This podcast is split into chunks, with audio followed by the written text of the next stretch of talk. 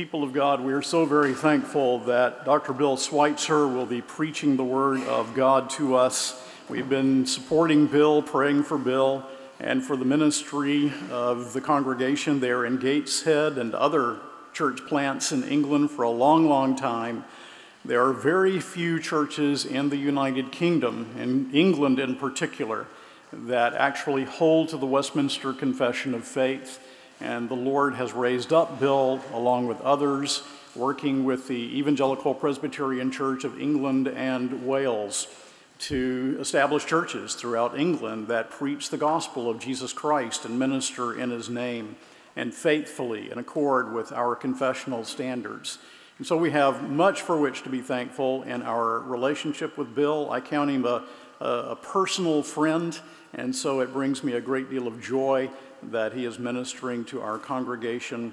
This faithful man needs our prayers, and we will hear from other missionaries and their prayer requests later in the service, but now let us give our attention to the reading and proclamation of the Word of God.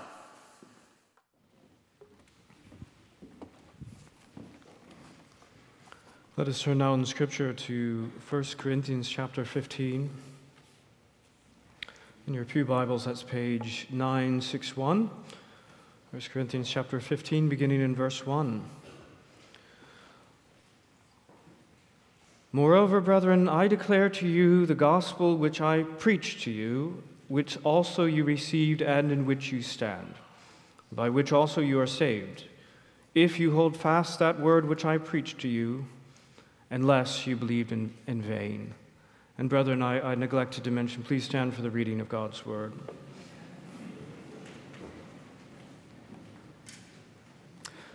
Moreover, brethren, I declare to you the gospel which I preached to you, which also you received and in which you stand, by which also you are saved, if you hold fast that word which I preached to you, unless you believed in vain. For I delivered to you first of all that which I also received that Christ died for our sins according to the Scriptures, and that he was buried, and that he rose again the third day according to the Scriptures, and that he was seen by Cephas, then by the twelve. After that, he was seen by over five hundred brethren at once, of whom the greater part remain to the present, but some have fallen asleep. After that, he was seen by James, then by all the apostles. Then, last of all, he was seen by me also as by one born out of due time. For I am the least of the apostles, who am not worthy to be called an apostle, because I persecuted the church of God. But by the grace of God I am what I am, and his grace toward me was not in vain, but I labored more abundantly than they all. Yet not I, but the grace of God which was with me. Therefore, whether it was I or they, so we preach, and so you believed. Now, if Christ is preached that he has been raised from the dead, how do some among you say there is no resurrection of the dead? But if there is no resurrection of the dead, then Christ is not risen. And if Christ is not risen, then our preaching is empty, and your faith is also empty. Yes, and we are found false witnesses of God because we have testified of God that he raised up Christ, whom he did not raise up, if in fact the dead do not rise. For if the dead do not rise, and Christ is not risen, and if Christ is not risen, your faith is futile. You are still in your sins. Then also those who have fallen asleep in Christ have perished. If it's in, in this life only we have hope in Christ, we are of all men the most pitiable. But now Christ is risen from the dead and has become the firstfruits of those who have fallen asleep. For since by man came death, by man also came the resurrection of the dead. For as in Adam all die, even so in Christ all shall be made alive. But each one in his own order Christ the firstfruits, afterward those who are Christ at his coming. Then comes the end when he delivers the kingdom to God the Father, when he puts an end to all rule and all authority and power, for he must reign till he has put all enemies under his feet. The last enemy that will be destroyed is death. Please be seated. Let us pray. Our gracious Heavenly Father, how we ask that you would speak to us in your word. We know, Lord, it is not the word of man or of men, but the word of God, inspired by the Holy Spirit. And Lord, we need him your Spirit in order that we might receive it and understand. We pray, Lord, that you'd send your Spirit in abundance among us, that this word might be illumined to our salvation and to our blessing. We ask it in Christ's name. Amen. Well, it is indeed a great delight to be with you again. Um, I, I surely value greatly our partnership in the gospel and our, our friendship. And I do convey the greetings of the English church to you. I want you to be encouraged that your prayers are being answered. The things that we prayed for, they take time sometimes, but they are happening. God is good, and the church is being raised up. The churches are being raised up in England. I also want to say, by word of preface, um, that I never, never come with a particular issue of, of a church, or at least certainly not a, of any individual but of things that I see in general of our contemporary church. Uh, sometimes those things are being addressed.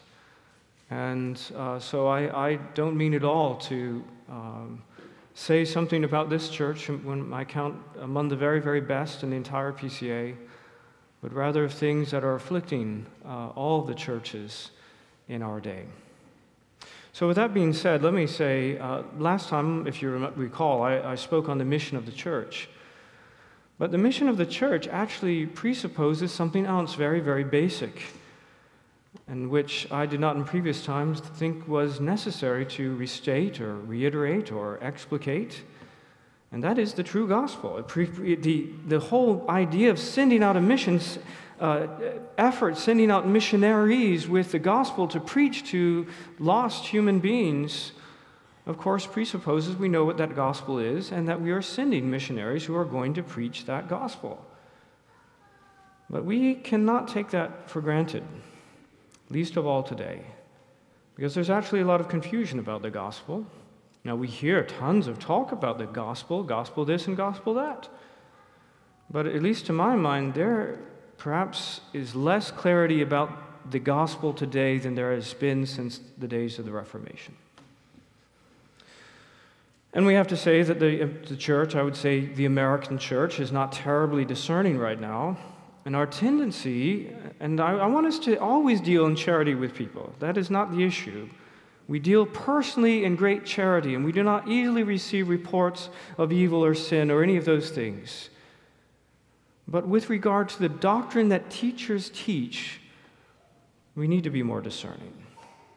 Our tendency is to imagine that anyone who says they have the gospel or preaches the gospel is talking about the same gospel that Paul preached and the apostles preached. But, friends, that has never been a reasonable assumption. Because within the pages of the New Testament itself, Paul says, Say in Galatians 1 9, if anyone preaches any other gospel to you than what you've received, let him be accursed.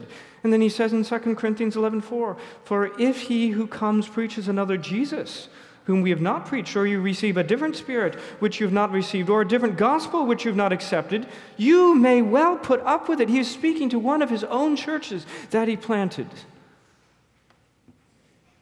So, if we know that there were other gospels being preached in other, other eh, you know, in, in Paul's day, and that good people in his churches sometimes believed them, what can we say about our day? Can we believe that we're in better shape than when the apostles walked the earth?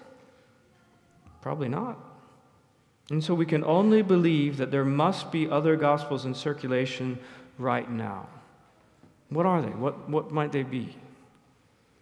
Well, I have a few possibilities. First of all, the health and wealth gospel. You probably know that one. the basic idea is that a child of God, your life in this world should be one of material blessing, health, and wealth. It's epitomized by Joel Osteen's best selling book, Your Best Life Now. And I want you to keep that in your mind. Fix it in your, in your mind that your best life now and that book sold over 4 million copies. And his church is one of the biggest churches in the United States. And if we were to gauge truth by success, we would all have to believe in that gospel. But praise God, that gospel was also roundly critiqued by most evangelical leaders. And there are a few who, who want to take the Bible seriously that would also believe that particular health and wealth gospel. So we're thankful for that. But the second one is a little more subtle. The second one is called the life enhancement gospel. I don't know if you've heard of this one. But it amounts essentially, it boils down to the same thing, but it's far more subtle. The life enhancement gospel is illustrated most clearly in the changes made to that evangelism program you all know, which is called Evangelism Explosion. Has any of you ever heard that diagnostic question if you were to die tonight on a scale of 1 to 10, how certain would you be that you'd go to heaven? Have you heard? Raise your hand if you heard that. There you go. Most of us have. That's evangelism explosion. And as the EE website explains, historically, EE's thread of logic has been this finding out what a person is basing their hope on to be right with God or to have eternal life. Once that is determined, and assuming it is some kind of works hope, which it typically is, EE Gospel presentation tactfully points out the hopelessness of trying to be good enough to satisfy God's requirements, and then moves on to explain God's real provision through the substitutionary work of Christ on the cross. Great. And if that is the gospel you believe, good on you because that's the real gospel. A new approach, though. We have discovered that for many, though not all, which is why we keep the standard diagnostic questions available on the shelf somewhere, the idea of trying to obtain righteousness with God is not a key question that is perceived as relevant to a secular postmodern thinker. If not that issue, then what is a more burning question of the mind in the mind of many non Christians? And I'm quoting straight from their website. We have found that many people are saying, I don't know anything about eternal life or trying to get there. My problem is that life doesn't make any sense now. Instead of telling me about eternal life, tell me how my life can make sense of this mess now. Do you hear that? And therefore, the thread of logic begins in a different way.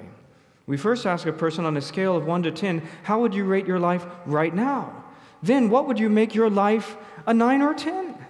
These are much less aggressive questions than the EE diagnostic questions. Indeed, they do not even mention hell or eternal life. However, still quoting, the follow up question begins to move in a more spiritual context, so that's good, which is do you think knowing about God would move you one way or another on that scale? Okay? That is the life enhancement gospel, moving the needle of your life right now. And sadly, EE has received only scant criticism for that move. Ground, huge, sea change. And many people assume that the life enhancement gospel is about as valid and saving as the gospel it replaced. Well, thirdly, we have the cultural transformation gospel. And this one takes what the first two did at the individual level, that the gospel is about making things better right now in your life, and makes it collective and societal and about in the, the culture.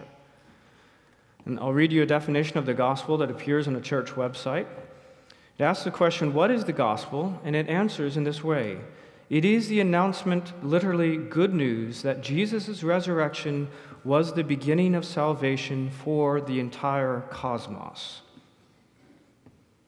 And so, churches that espouse this gospel also speak in very collective and universalistic terms, like, quote, we exist to help build a great city for all people. Not we exist to preach the gospel to all the people of our city, but we exist to build a great city for all people.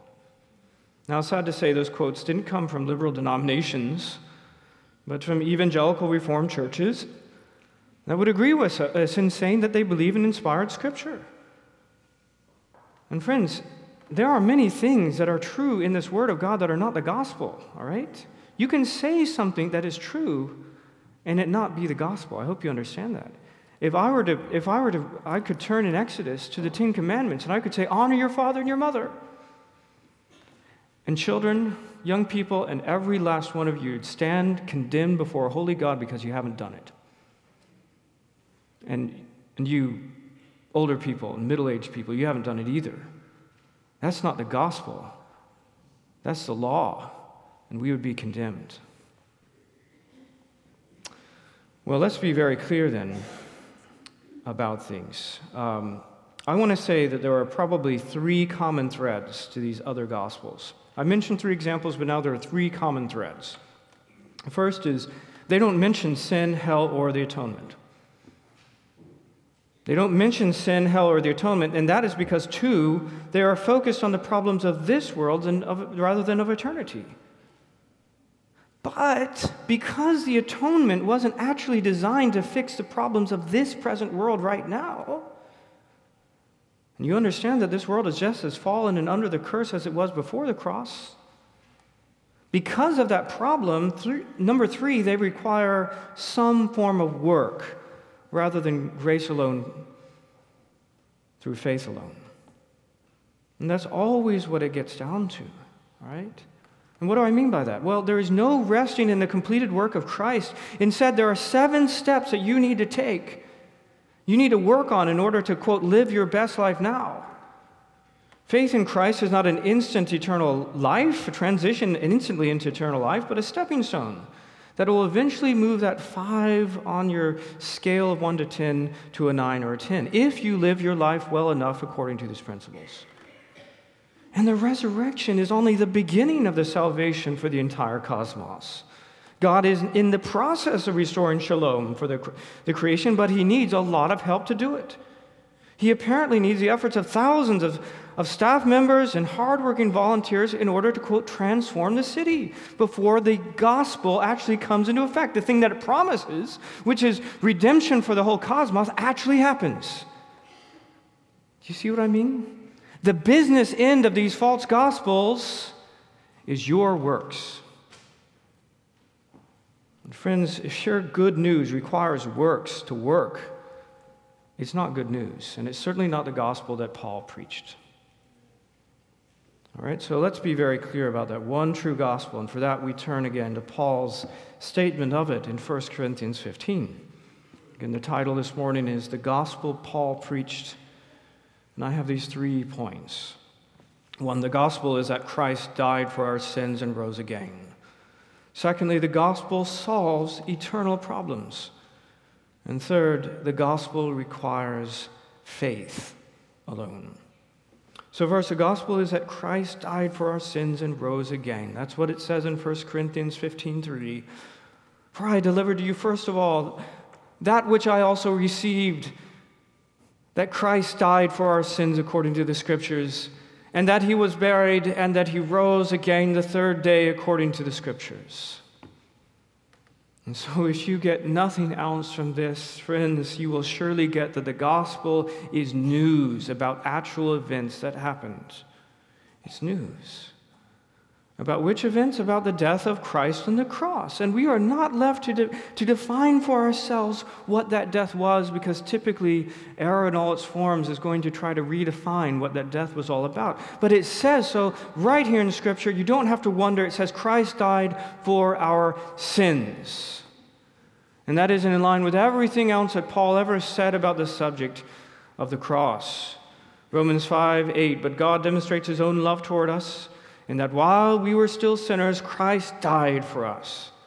Much more than having now been justified by his blood, we shall be saved from wrath through him. That is what you're being saved from wrath, the wrath of God. Not that things are, are bad in the city, the wrath of God. And that's confirmed later on in this very chapter, verse 17. And if Christ has not risen, your faith is futile. You are still in your sins, you see? Not still in your poverty, not still in your mediocrity, you are still in your sins. And so, if you're not talking about sin, you are not talking about the true gospel because that is why Christ died. And moreover, our text said that Christ died for our sins according to the scriptures. Paul is, of course, because we don't, we don't get to define in any sense what this was about. We must let Scripture define it. And Paul's, of course, speaking of the Old Testament Scriptures, about prophecy like what was read in Isaiah 53. He was wounded for our transgressions, He was bruised for our iniquities. The Lord has laid on Him the iniquity of us all. For the transgression of my people, He was stricken. It pleased the Lord to bruise Him. What a what a terrible, in the real classic sense of that word, what a terrible phrase that is. It pleased the Lord to bruise him. He has put him to grief when you make his soul an offering for sin. By his knowledge, my righteous servant shall justify many, for he shall bear their iniquities. Friends, there is nothing relevant in a culture affirming sense in those words. I tremble to speak that the living God brought his son to grief, to great pain and suffering and to death. But, friends, that is the only hope that we have. This death on the cross, it was not for any purpose that we can think of. It was for our sins. That's just how serious the problem was. And the other essential event comes in verse 4. Remember, it's about the death of, cross, uh, of Christ on the cross for our sins, and that he was buried, and that he rose again the third day. Those things. He really was dead, proven by his burial, and he rose again the third day. It's not disconnected, because the resurrection is a proof positive that the atonement worked. He would not have died had not the sins of others been laid upon him, because death and sin are inextricably linked. You don't have death apart from sin. And you have a sinless Savior. The only way he could possibly die is that the sins of others were laid upon him. And he would not have risen had not he fully atoned for those sins. That's how you know it works, because he rose again the third day. And that's Paul, Peter's logic in, in Acts 2. Him being delivered by the determined purpose and foreknowledge of God, you have taken by lawless hands, have crucified and put to death, whom God raised up, having loosed the pains of death, because it was not possible that he should be held by it. It's impossible that a sinless Savior who fully atoned for all the sins that were laid upon him should remain in a tomb. And that's why the resurrection is such an essential part of the gospel, the apostolic gospel, which the church is based. Because a cross alone, with no resurrection, does nothing. Lots of people died on Roman crosses, lots and lots. But only one rose again the third day the Lord Jesus Christ. Because although that dirty, all you remember from Zechariah chapter 3, how those, this Zechariah the high priest, representing all the people of God, was clothed with filthy rags, and Christ took it off of him. But then he put it on himself and bore them to the cross. And if he was still wearing that, he would not have risen again. But he paid the last bit. He drained down that cup of the wrath of God. And finally, it was according to the scriptures. In verse 4, it's not just it was about the cross. It's not just the cross as defined that it was for our sins and that he was buried and he rose again the third day, all these, but all this was according to the scriptures. And in the very same place in Isaiah 53, verse 10, when you make his soul an, an, offering for sin, he shall see his seed, he shall prolong his days, and the pleasure of the Lord shall prosper in his hand. The same word pleasure, now in a very different way. Was, the Lord was pleased to bring him to grief, but now, now the pleasure of the Lord shall prosper in his hand, and he shall see the labor of his soul and be satisfied. Therefore, I will divide him a portion with the great, and he shall divide the spoil with the strong. All of that bringing one message very clearly, and that is that Christ, yes, he'll die, but he'll rise again. What is the gospel, friends? According to Paul, it's the good news that Christ died for our sins according to the scriptures, and that he was buried, and that he rose again the third day according to the scriptures. That's the good news. Now, my second point is to say this the gospel solves eternal problems eternal problems. And here I'll read again that section so you catch what Paul is talking about. 1 Corinthians uh, 15, verse 12. Now, if Christ has preached that he's been raised from the dead, how does some among you say that there is no resurrection of the dead? But if there is no resurrection of the dead, then Christ is not risen. And if Christ is not risen, then our preaching is empty, and your faith is also empty. Yes, and we are found false witnesses of God because we have testified of God that He raised up Christ, whom He did not raise up, if in fact the dead do not rise. For if the dead do not rise, and Christ is not risen, and if Christ is not risen, your faith is futile. You are still in your sins. Then also those who have fallen asleep in Christ have perished. If in this life only we have hope in Christ, we are of all men the most pitiable. Paul is making clear what his gospel is. And in order to do that, he has to refute false teaching. How else could he possibly convince those of the truth and protect them from error if he did not explain the error in ways that uncovers all of its false thinking and explains how destructive it is? He has to do that. And the false teaching he is addressing, something he knows that, he, that threatens the very core of the gospel, is a denial of, resurre- of the resurrection. Now, denying the resurrection means that these people were thinking that the gospel had only thing about to, things to do in this world. You understand that, right? What ounce good is the gospel if you don't even believe there's a resurrection? So, the people that Paul is addressing his polemic, his theology, his explanation of the gospel are those who think that the gospel is only of worth in this world. So, we know immediately, all right, let me, let me say, in Paul's mind, in the Holy Spirit's mind, doing that would make the gospel utterly meaningless. All right? Hone in on that if in this life only phrase because it's really important. What he's saying is that the gospel is not primarily concerned with our situation in this world. Yes, there are certainly influences, there are certainly impacts, great, huge ones, implications for this world. But he's saying that the gospel is not primarily concerned with our situation in this world. And so when we know immediately if someone is preaching a gospel that is primarily focused with our situation in this world, it must not be the one that Paul preached. But I want to say that Paul is saying something even stronger than what I just did. He is saying that not only does the gospel not have all that much to do with things in this world, but that our situation as believers would actually be worse in some ways for having believed the gospel. Think about Paul's situation in this world. Was his life, quote, enhanced by believing? Hardly. He went from being a respected, highly educated young rabbi, held and esteemed by everyone, to a man who was widely hated, violently persecuted, ultimately imprisoned, and executed. Now, where does that bring your, your 1 to 10? Doesn't do it, does it? How do we know that Christ's death for sin did not solve things in this world like the, the, the, fall and the curse, which sometimes we hear people talking about today. How do we know? Because the world's still fallen.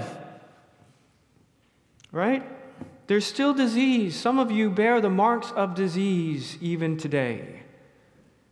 You're in this church. How is that possible? Because there's still pain and suffering, because there's still thorns and thistles, there's still mosquitoes. Swimming pools in Florida still have to have screens around them, right? Because there's so many mosquitoes. Friends, the, the cross is amazing and it, it solves really important problem, the most important problem by far. But the situation of the world's fallenness did not change. Now, let me say, we could also prove this not only by our own observations, but by Paul's experience how did Paul know that the gospel was not mainly about things in this life? Because he was not living his best life now in prison. All right? He says in 2 Corinthians 11 24, From the Jews, five times I received 40 stripes minus one. Three times I was beaten with rods. Once I was stoned. Three times I was shipwrecked. A night and a day I've been in the deep in journeys often, in perils of water, in perils of robbers, in perils of my own countrymen, in perils of the Gentiles, in perils in the city, in perils in the wilderness. It wasn't transformed, Paul? Are you kidding? Perils in the city, in perils in the wilderness, in perils in the sea, in perils among false brethren, in weariness and toil and sleepiness often, in hunger and thirst, and fastings often, in cold and nakedness. And all that, by the way, not in demonstrating his failure to transform Corinth but brought up as very proofs of his genuine apostleship. Marks, by the way, that the false apostles did not bear. You see, the true Christian does not experience less fallenness in this world, but depending on the situation, they might experience more of it. Now, of course, there are always elements of truth in any error. That's why it ever gets a hearing, okay? It can't be completely wrong. Satan's not that dumb it's got to have lots of elements of truth in it. Can we, by the power of the Holy Spirit, live better lives? Absolutely. And that's, that's an implication of the gospel. Does our conversion ordinarily mean that the world around us becomes better? Absolutely. And nowhere is that more dramatically seen than in the UK. We see what the Reformation did there. Is that what Christ came to accomplish by his death and resurrection? Absolutely not. He died for our sins to save his people from eternal torments in hell. Thirdly, I want to say that the gospel requires faith alone. 1 Corinthians 15:1 Moreover, brethren, I declare to you the gospel which I preached to you, which also you received, and in which you stand, by which you are also saved, if you hold fast that word which I preached to you, unless you believed in vain. I'm sure you see what Paul is saying here. There is a gospel that can be preached. It is not ineffable, it is not ill defined, it is not vague. Paul is very definite and precise. Christ's death for our sins and his resurrection according to Scripture. And that this gospel will save you if you believe it. That's the wonderful thing about this gospel. That's why it's good news. Listen to it again. I declare to you the gospel which I preached to you, also which you also received in which you stand, by which you're saved if you hold fast the word preached. There is, where is the work in that? Friends, show me the work in Paul's gospel. There's none. There's no human work involved in this salvation, it's merely receiving the gospel in faith. And that's what Paul says all over the New Testament. Salvation is by grace alone, through faith alone. Romans 4 But to him who does not work, but believes on him who justifies the ungodly, his faith is accounted for righteousness, just as David also describes the blessedness of the man to whom God imputes righteousness apart from works. That is the thesis, the theme of Romans, of Galatians, of Ephesians, of everything that he wrote, because that is the essence of the gospel. All you have to do in order to have everything that the gospel promises you, and it does not promise you to have things easy in this life. In fact, it promises, the Lord says, you're going to have difficulties and persecutions in this life. But all you have to do to have everything that the real gospel promises you is to believe it and you have it. But only if you remain standing in that single body of objective truth, only if you continue believing in that, that gospel and don't end up believing anything else, or else you will have believed in vain. That's also what, what Paul is saying.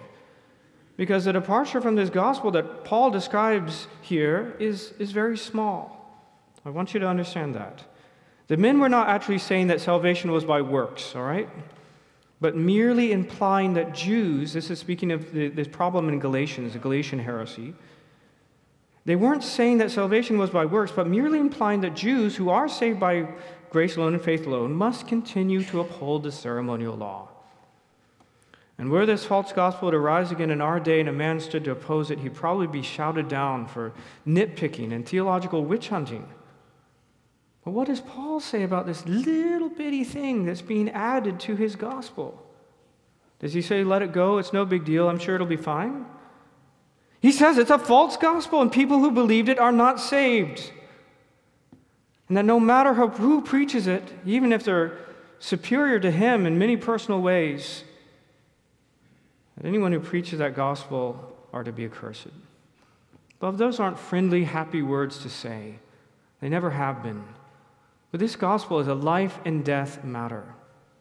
And beloved, this is the reason why Paul and the God who inspired Paul's writings is at such pains to refute error. It's not an innocent elaboration on the gospel, but it's poison that good and faithful shepherds will do anything to protect their flock from.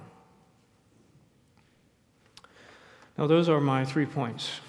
This is the gospel that Paul preached, and I want to give some applications. And the first one is this know it. That's the gospel that Paul preached, but you ought to know it and make sure about it. You know, I praise God that I'm very confident that the gospel is preached in this church. I don't know a church that I could be more confident of that. But it's not something ever to be assumed, it's not something ever to be let alone or neglected at all you have to make sure that you know it. This gospel that Jesus Christ died for our sins, was, was buried, and rose again the third day, and that all who believe him, on him, will be forgiven and have everlasting life. You ought to know it. Staying with um, a friend, and I was reminded uh, of some words that I heard that I can never really forget because uh, in my previous career, at every single brief that we did down in Beaufort, we always heard these words Passing 6,000 feet AGL, dive recovery not initiated, eject. All right, that's the boldface for an F 18. And the reason why someone was always asked that, and the reason why someone, there's a big book, there's lots of books. But the reason why that little bit was always being repeated is because it's the thing that could save your life. And if all those alarms are going off and all these distractions and you've forgotten everything else, all you have to do is remember that and your life will be spared.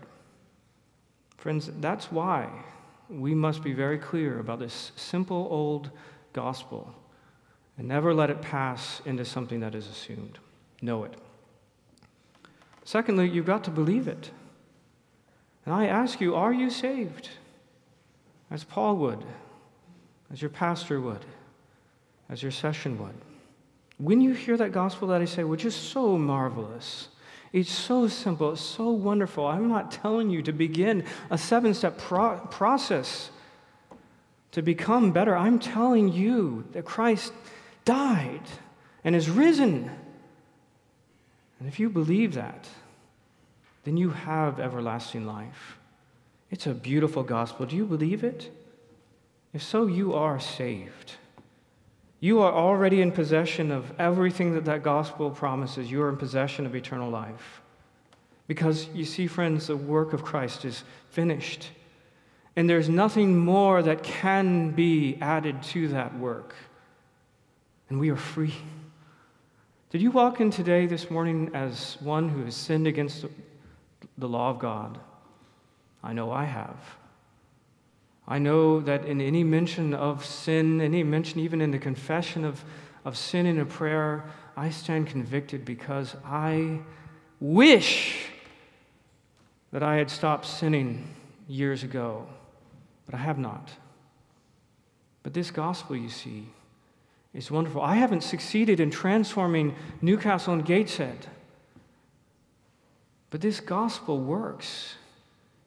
And I already am in possession of everlasting life, having been united with Christ, and nothing can ever tear us apart. Friends, it's the good news. And I, I urge you to believe it. Thirdly, I want you to hold fast to it.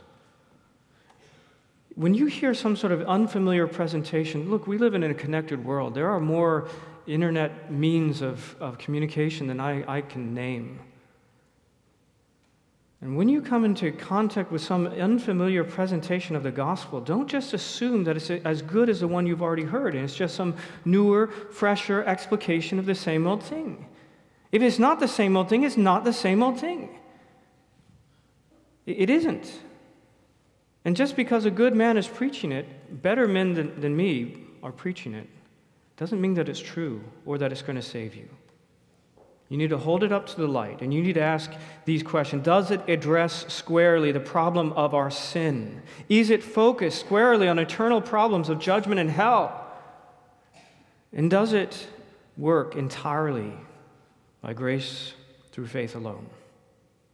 If it doesn't meet those criteria, then reject it. Don't be afraid to do it. Don't be afraid to call it what it is. You need to hold fast what you have received because your life depends upon it. And if you're a true friend of those around you, you do not let these things pass without mention. If you love them, you will seek to lovingly, lovingly and graciously correct them, lest they believe in vain. Fourthly and finally, you need to send it, meaning the gospel, to the nations, because that is what we are here for.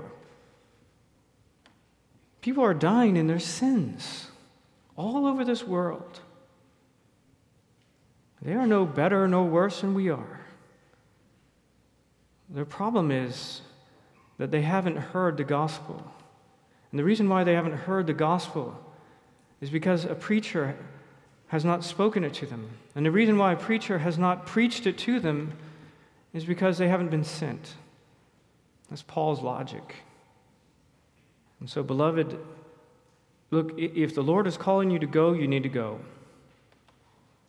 I don't intend to try to be the junior Holy Spirit and to convince you of that. I know good and well myself that if the Lord is calling you to serve As a missionary, you will go eventually. You get to choose, I suppose, the circumstances of that happening, much like Jonah. You'll go. Secondly, you'll, if the Lord is calling you to send, you'll send. In the Great Commission, in that work of going and sending, there are those only two possibilities. There's not a third. If you have any inclination to be obedient to your Lord, you will be doing one or the other of them. And my prayer is that you send in a worthy manner of the Lord.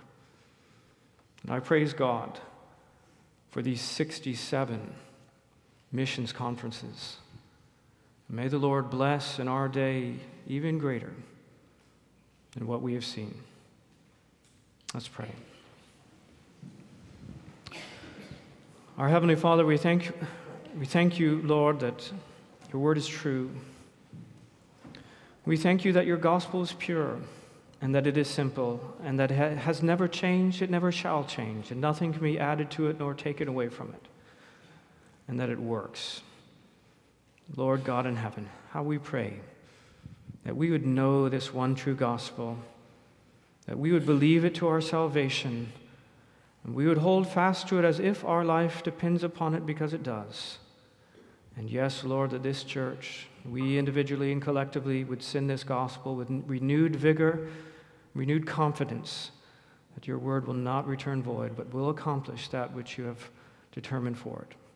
And may we see indeed in our day reformation and revival in many places throughout this world. We ask it in Jesus' name. Amen.